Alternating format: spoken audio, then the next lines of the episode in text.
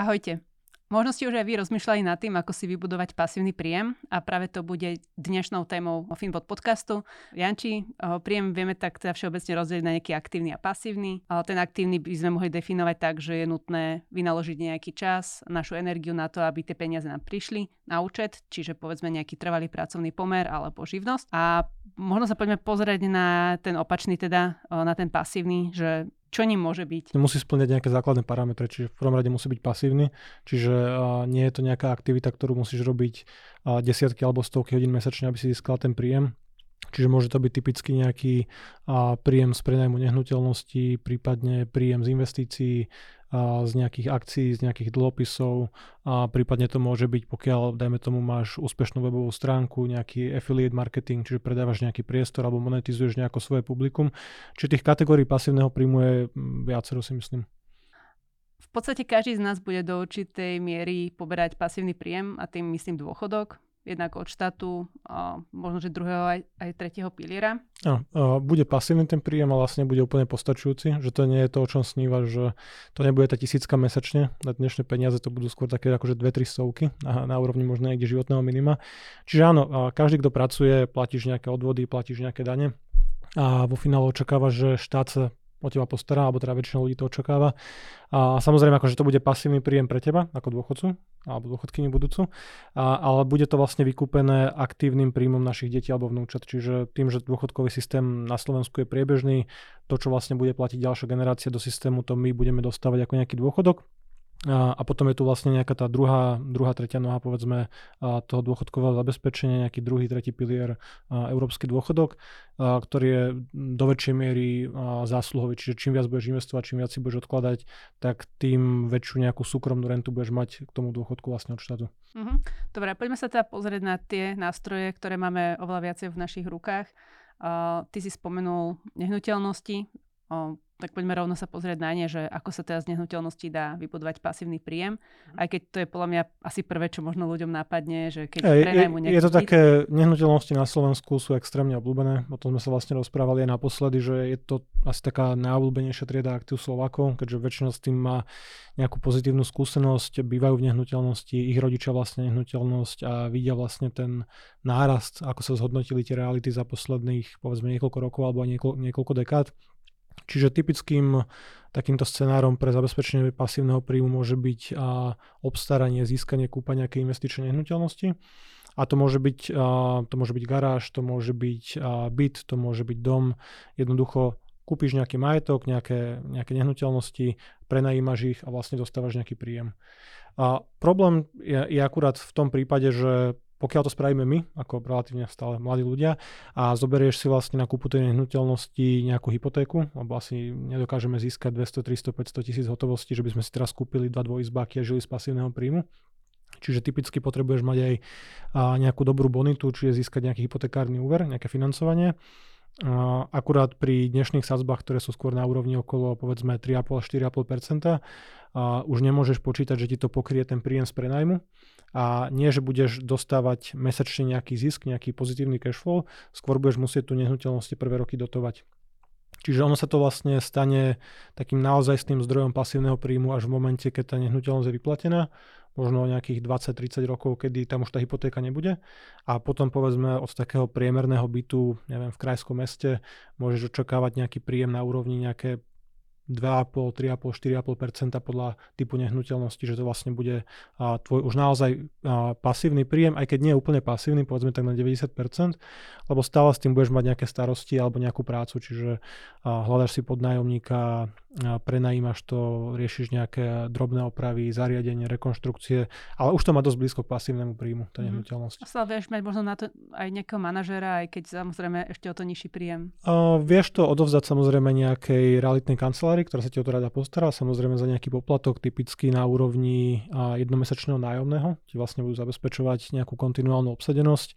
A prípadne pokiaľ by sme sa pozerali na tie nehnuteľnosti ešte trošku aktívnejšie, čiže nejaké krátkodobé prenajmy, a tam samozrejme vieš zarobiť väčšiu sumu peňazí, alebo to prenajímaš povedzme na týždeň, dva týždne, alebo kupuješ nehnuteľnosti v nejakých rekreačných oblastiach.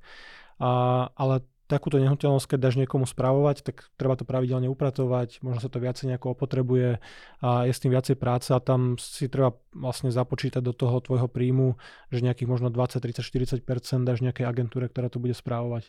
Taký ešte iný pohľad možno v prípade zdedenia nejakej nehnuteľnosti. Nie každý bude mať síce takýto mm, zdroj majetku k dispozícii, ale vieš si no, tam predstaviť? Ja, akože je to realita, že nikto nad tým dedičstvom nechce nejako tak rozmýšľať, že nerobíš si plán a svoj finančný do budúcnosti, že teraz v 50 zdedím po rodičoch nejakú nehnuteľnosť, ale tak sa to väčšine domácnosti stane. Tým, že na Slovensku a to vychádza, myslím, cirka 9 e, z 10 Slovákov alebo domácnosti bývajú vo vlastnom a typický Slovák nerozpredá svoj majetok a neminie ho na nulu vlastne do svojej smrti, čiže je pomerne veľký majetok, ktorý sa akože dedí v rámci rodiny. A samozrejme, pokiaľ tú nehnuteľnosť dedíš, či už po rodičoch alebo starých rodičoch, tak môžeš sa rozhodnúť, ako s tým majetkom potom naložíš a to môže byť tiež nejaký, nejaká, nejaký ten vlastne mm, dielik do tej skladačky, vďaka ktorým si vlastne vybuduješ ten majetok, že potom z neho vieš poberať nejaký takýto pasívny dlhodobý príjem bez toho, že by si na ňom musela pracovať. Ale stále, stále sa treba zamyslieť nad tým, že to, že zdedíš nejakú nehnuteľnosť, neznamená, že teraz je dobre si ju nechať a prenajímať.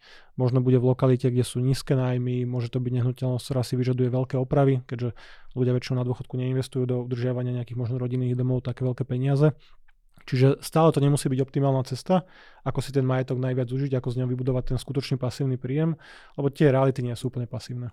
Ja si predstavujem ten pasívny príjem vybudovaný skôr z akcií, z nejakej renty poberanej neskôr z týchto investícií.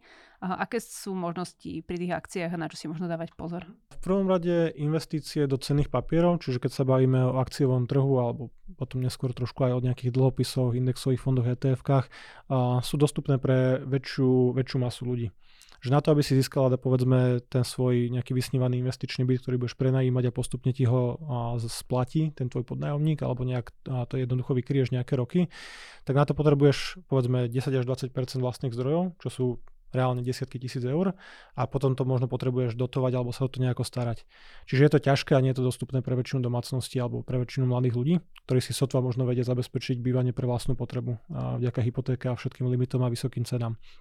A naproti tomu, keď investuješ do, do akcií, do indexových fondov alebo do podielových fondov, tak vieš začať alebo vieš investovať pravidelne týždenne, mesačne, akokoľvek 10, 20, 50 eur, čiže od relatívne nízkej sumy vieš začať a postupne si ten majetok budovať, čiže je to dostupné pre všetkých.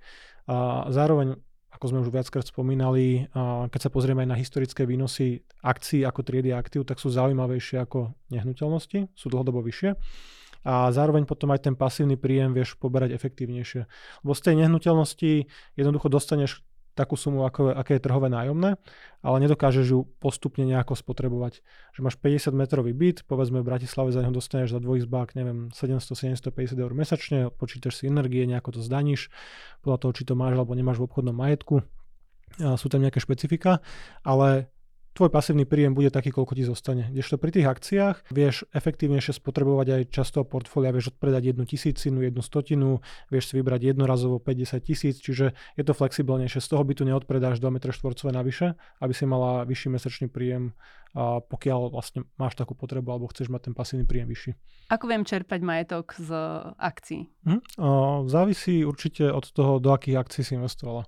Čiže pokiaľ si si nakúpila pomerne obľúbené dividendové akcie, čiže nejaké akcie spoločnosti, ktoré vyplácajú nejaký pravidelný výnos vo forme dividendy, akože samozrejme nie je garantovaný, je to čas nejakého rozdielného zisku, a, tak máš zamerané stratégie, alebo sú investori, ktorí vyslovene nakupujú, akumulujú dividendové akcie, čiže firmy, ktoré vyplácajú možno 3, 4, 5, 6% vo forme dividendy, čiže investuješ do nich 100 tisíc povedzme eur alebo dolárov a môžeš očakávať, že tvoj nejaký a, ročný príjem, tá dividenda je typicky vytváraná, vyplácená kvartálne alebo polročne, môže byť nejakých povedzme 3 až 6 tisíc dolárov, čiže to je nejaká forma pasívneho príjmu, a, dividendové akcie.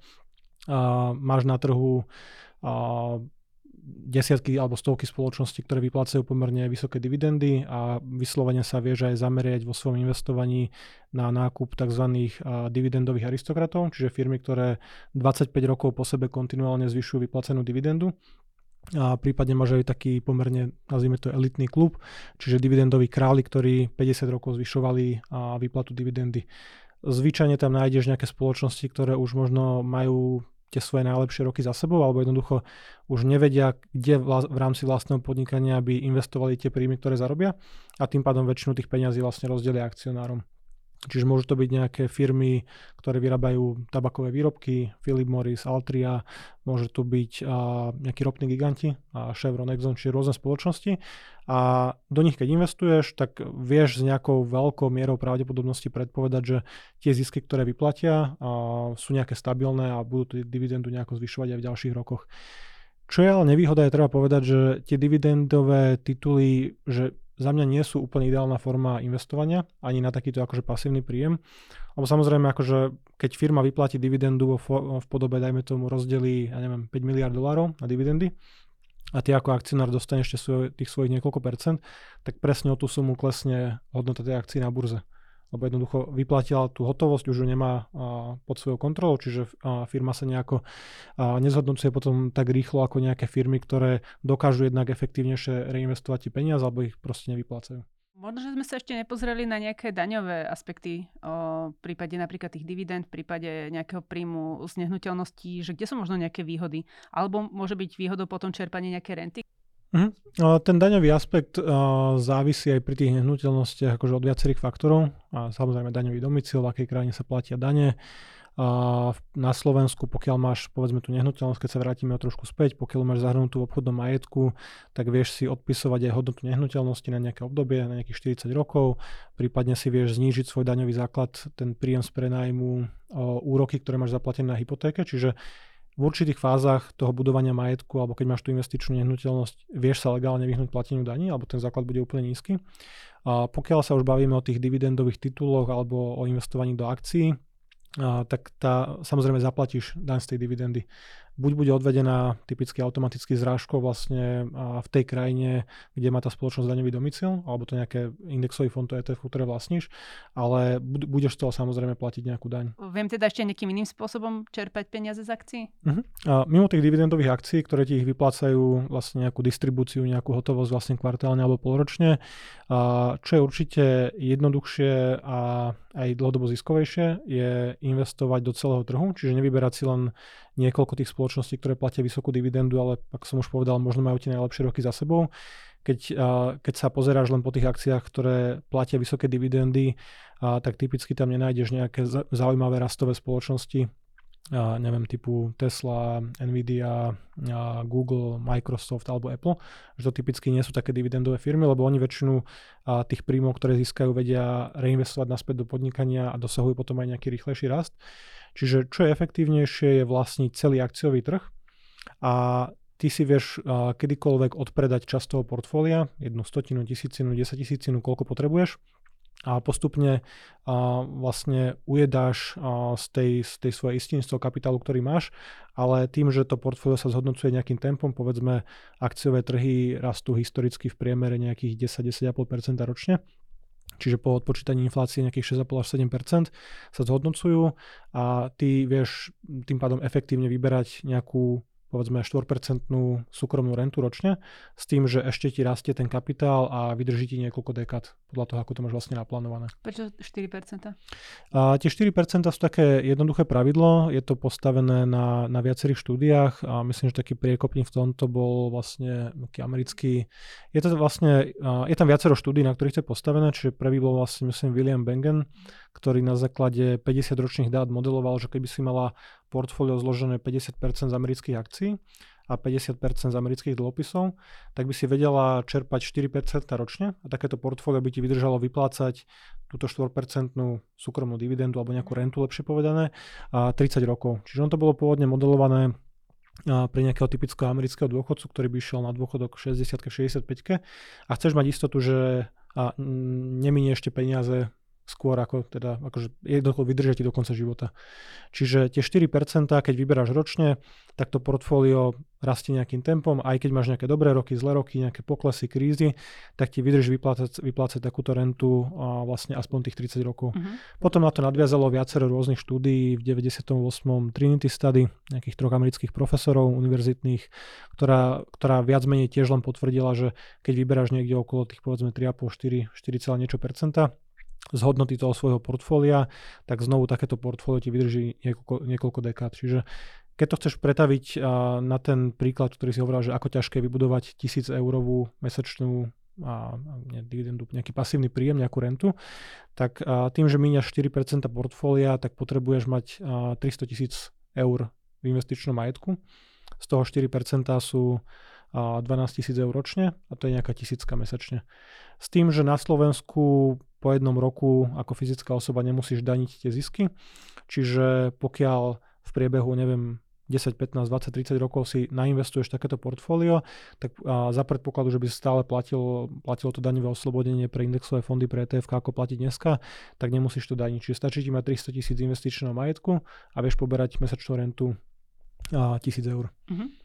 Uh-huh. Si, že by sa vlastne prvé odpredávali tie staršie mm, investície. Áno, áno, um, áno, v zásade hej. A to, to pravidlo 4% vlastne vieš otočiť aj naopak, Čiže to, že vlastne míňaš 4% svojho portfólia na to, aby ti to zabezpečilo tvoj životný štandard, čiže v tom momente si dosiahol nejakú finančnú nezávislosť, môžeš na dôchodok bez hľadu na to, aký máš vek. Ale v zásade to znamená, že potrebuješ si nainvestovať 25 násobok tvojich ročných výdavkov. Čiže keď chceš nahradiť tú tisícku, ktorú dneska máš ako aktívny príjem, tak potrebuješ mať 25 násobok, čiže 25 krát 12 tisíc eur vlastne, ktoré míňaš ročne. Čiže na každých 100 eur, ktoré míňaš, si potrebuješ vlastne vytvoriť 30 tisícový majetok, aby to vlastne to portfólio dokázalo financovať tvoju spotrebu.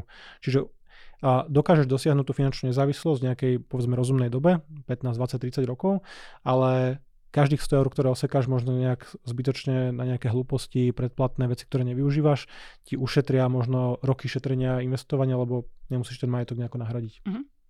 Dobre, uh, pozrieme sa na ďalšie nástroje. Môžeme ďalšie. Uh, v zásade tie akcie a nehnuteľnosti sú za mňa najlepšia forma budovania pasívneho príjmu, lebo akcie a nehnuteľnosti dlhodobo rastú nadmierou inflácie, čiže tie prostriedky, ktoré tam máš zainvestované, sa nezhodno, neznehodnocujú, alebo teda v reálnom vyjadrení aspoň držia to tempo vlastne s infláciou a prípadne ti vyplacajú buď nejaký nájom alebo nejaké dividendy alebo jednoducho odpredávaš to aktívum, tie akcie, ktoré rastú podstatne rýchlejšie ako inflácia.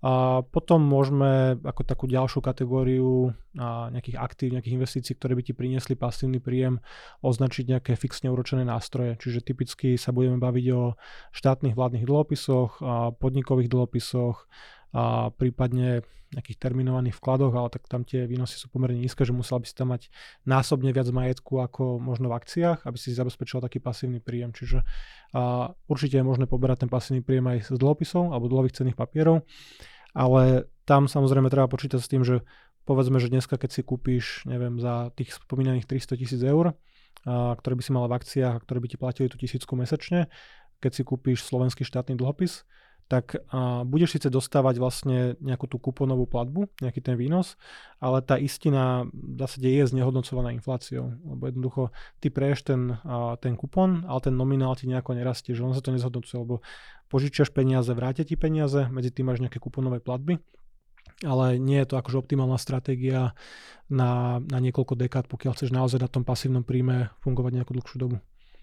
OK. Uh, ďalšie nejaké nástroje by som povedal, že si vyžadujú trošku už možno nejakého talentu, nejakej šikovnosti uh, na to, aby sa ten pasívny príjem tam dal vybudovať. Uh, jeden z príkladov máme práve uvedený YouTube, um, ktorý nám je celkom blízky.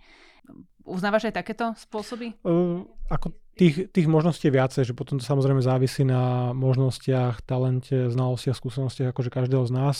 A jasné, môžeš mať nejaký digitálny kanál, ktorý ti vlastne generuje pasívny príjem, akože tam nie sme aktuálne, ani, ani a, a, asi tak skoro nebudeme, ale keby si na YouTube mala, neviem, niekoľko miliónov subscriberov, proste produkuješ videá, tak môžeš mať príjem vlastne z YouTube, možno celkom akože zaujímavý, atraktívny, ale to rovnako môžu byť aj nejaké iné online produkty. Čiže nemusí to byť len nejaký, akože nejaká tvorba obsahu, nejakého kontentu na sociálne siete. A to môže byť vytvorenie nejakého online digitálneho kurzu. A sú rôzne platformy, Skillshare, Corze a podobne. Proste vytvoríš nejaký kurz, ako pracovať s Photoshopom, s Excelom, čokoľvek, alebo a, na, na akúkoľvek oblasť, akože pomaly od receptov po verejné prednášky, proste v čokoľvek, čo máš nejakú expertízu, vieš teoreticky spraviť k tomu nejaký možno zaujímavý kurz a ten potom predávaš. Čiže niečo raz vytvoríš a potom to predávaš mm-hmm. viac násobne. Ako vždy sa treba o to nejako starať, možno to nejako aktualizovať a podobne.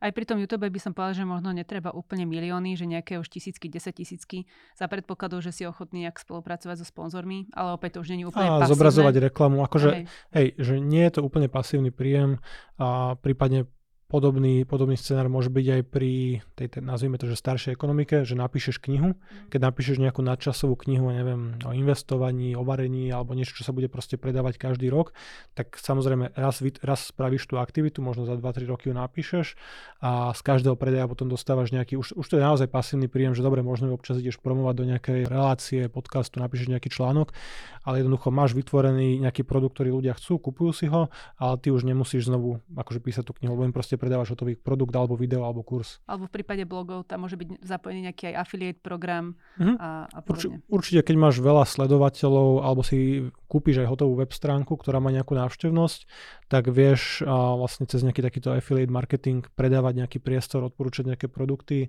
a dostávať nejaký príjem vlastne za každého klienta, ktorého odporúčiš nejakej, nejakej inej službe. Čiže, ale samozrejme to závisí od toho, že či vôbec vieš taký web vybudovať, alebo či ho vieš efektívne kúpiť. A, a opäť tiež veľmi záleží od nejakých skúseností a šikovností človeka, ale ja by som to prirovnala aj možno nejaké podnikanie, že keď je vlastne niekto naozaj šikovný na to, aby rozbehol úspešnejšiu, nemusí to byť ani úplne veľká firma, ale nejakú strednú firmu, ktorú v podstate neskôr posunie nejakému manažerovi, tak aj na základe tohto si vlastne vie vybudovať pasívny príjem. Áno, akože znovu tiež to bude vyžadovať nejakú formu Určite kontroly. Áno, a dlhé roky. Že keď stráviš, keď si, keby si predstavila, že stráviš 10-15 rokov budovaním firmy a do, vybuduješ na to, takú vlastne veľkosť, aby to pokrývalo chod a možno nejaké náklady a vyplácalo mzdy zamestnancom, aby aj tebe zostal akože taký zisk, aký požaduješ, tak asi to budeš chcieť nejako dozorovať, že nedovzdáš to nejakému manažerovi a nejdeš na pláž na 20 rokov. Ale áno, akože toto tiež môže byť cesta, že máš firmu a buď ju predáš a potom ten majetok premeníš do nejakých iných aktív, či už tých nehnuteľností alebo akcií, cených papierov do nejakého akože investičného portfólia na súkromnú rentu, alebo si najmeš nejakého manažera, motivuješ ho možno nejakým majetkovým podielom, a podielom na zisku alebo niečom podobnom a ty už potom si vlastne len vlastne majiteľ, že poberáš tú dividendu akože z tých ziskov? Bohužiaľ, neviem presné číslo, ale no, veľká časť nejakých nových podnikov veľmi rýchlo aj skončí. Takže ak už aj, o, proste nie každý z nás môže vlastniť nejaké podnikanie úspešné, ale v tomto prípade sa práve dá využiť to podnikanie iných veľkých firiem a zase investovanie do tých akcií sa vraciame späť. Áno, akože nie každý má znalosti, skúsenosti, kapitál alebo talent na to, aby rozbehol vlastné podnikanie a vybudoval ho do takej veľkosti, že potom ti to bude generovať pár tisíc eur mesačne, ale každý z nás má na to, aby odložil aspoň časť toho svojho príjmu a nahradil ho nejakým pasívnym príjmom. Čiže teraz nemusíme hovoriť len o tom, že neviem, mám príjem 1000 eur a snažím sa získať 1000 eur a pasívne z investícií, že to bude ťažké. Ale získať pasívne aspoň 200, 300, 400 eur, to je dosiahnutelné. A potom sa už ja môžem rozhodnúť, že keď sa mi to podarí dosiahnuť, neviem, v 45 alebo v 50 tak si môžem povedať, že OK, že chodí mi pasívne 500 eur z majetku, že nemusím mať 300 tisíc zainvestovaných na tú tisícku mesačne, môžem mať polovicu z toho, 150 tisíc, aby som mal 500 eur každý mesiac a už nemusíš robiť na plný úvezok, môžeš robiť na polovičný úvezok, môžeš robiť niečo, čo ťa baví, čo možno má nejakú nižšiu výplatu, nižšiu odmenu. Čiže dáva nám to možnosť akože väčšej flexibility a hlavne je to dostupné pre každého. Že každý nahrádzame nejakú časť svojho príjmu, ktorú chceme nahradiť, ale všetko to vlastne závisí od tvojho osobného nastavenia, že koľko z toho svojho platu neminieš a koľko z neho budeš investovať. A čo si ešte možno myslíš o nejakých royalties? Ja som veľa pozerávala Shark Tank. Tam sa veľmi často um, bavia aj o tomto spôsobe. Je to celkom akože zaujímavá, možno taká alternatívna trieda aktív, čiže máš tie základné akcie, nehnuteľnosti, dlhopisy a možno nejaké umelecké diela, komodity a podobne. A royalties, čiže nejaké mm, podiel na majetkových právach, že jednoducho Mm, dneska sú rôzne online platformy alebo nejaké také burzy, kde si vieš kúpiť nejaký podiel na určitom produkte. Typicky to môže byť nejaké umelecké dielo, že vieš si kúpiť, dajme tomu, neviem, za 20, 50, 100 tisíc dolárov práva na nejakú konkrétnu hudobnú skladbu s tým, že vždy, keď si ju niekto vypočuje cez Spotify alebo cez nejaké platformy alebo ju obsadia v nejakom filme alebo čokoľvek, tak dostávaš z toho nejaký príjem. A máš a, také samostatné platformy, nazvime to burzy, kde si vieš pozrieť, že tento song zarába za posledných 5 rokov v priemere 10 tisíc dolárov ročne a vieš si kúpiť práva na ňo na 10 rokov za, neviem, 80, 100, 150 tisíc dolárov. Čiže toto je nejaká tiež forma investovania. Samozrejme, akože podstupuješ vyššie riziko, ako keď investuješ do tisícovek akcií, lebo sa spoliehaš na to, že buď vieš trafiť a, nejaké, nejaké hudobné chute proste ďalšie generácie, že ťažko je predpovedať, že koľko bude mať ten song alebo film alebo niečo vlastne vypočutí, pozretí alebo kúpení.